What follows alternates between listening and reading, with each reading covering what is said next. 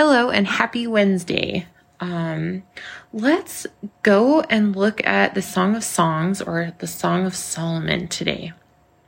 Um, so I've been reading this book about generational trauma and the epigenetics of that and how um, trauma can be passed down even from grandparents and great-grandparents through um, changes in our genes.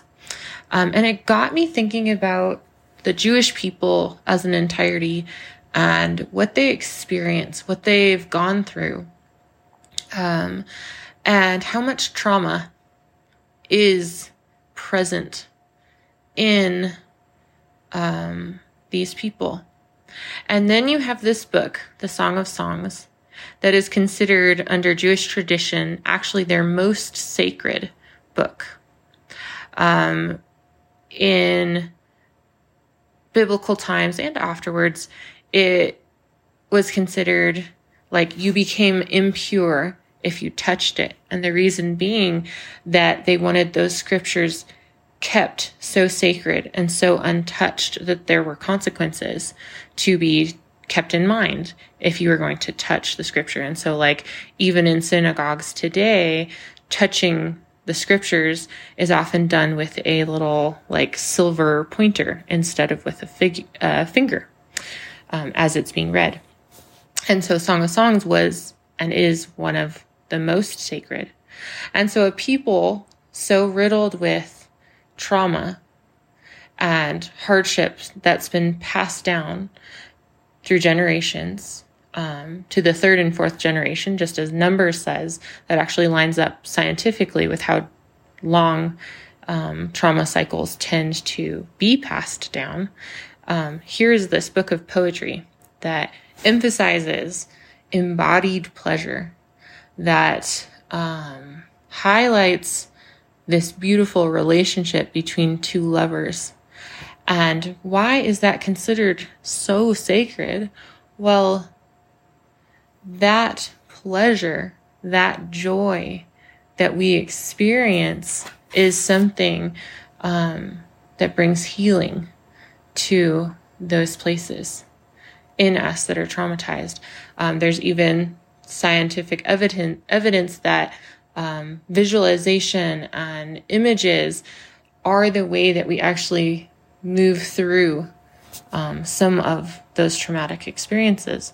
And so this deeply rich and sensory and visual imagery of these two lovers um, just emphasizes how important um, pleasure is to us. It actually rewires our brain. We're hardwired for it. Um, there's been many traditions, like in Christianity since Augustine, about three hundred A D, of like emphasizing that pleasure and things like that are bad, are wrong. Um, and it's been very detrimental. And to look back at the Jewish tradition of this rich, beautiful bodily experience being so important. And as they looked at it, um, it was, the connection was drawn to God and his love for us, and how that relationship is.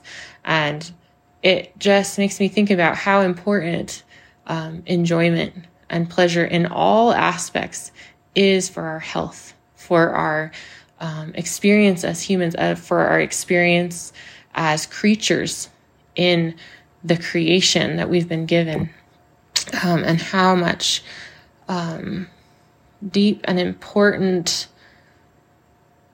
health and parts of us are present in those times where we um, fully allow ourselves to embody and take in um, pleasure, from bodies to sunsets to beauty to relationship and all of that. So that's what I got to thinking about. And Lord, thank you for being a God that has given us a creation that we get to enjoy as creatures hardwired for taking in that pleasure and goodness. Um, thank you that you are a God who delights in us and that we are a delight to each other. And um, I pray that we would just see the goodness of that in our daily life. In Jesus' name.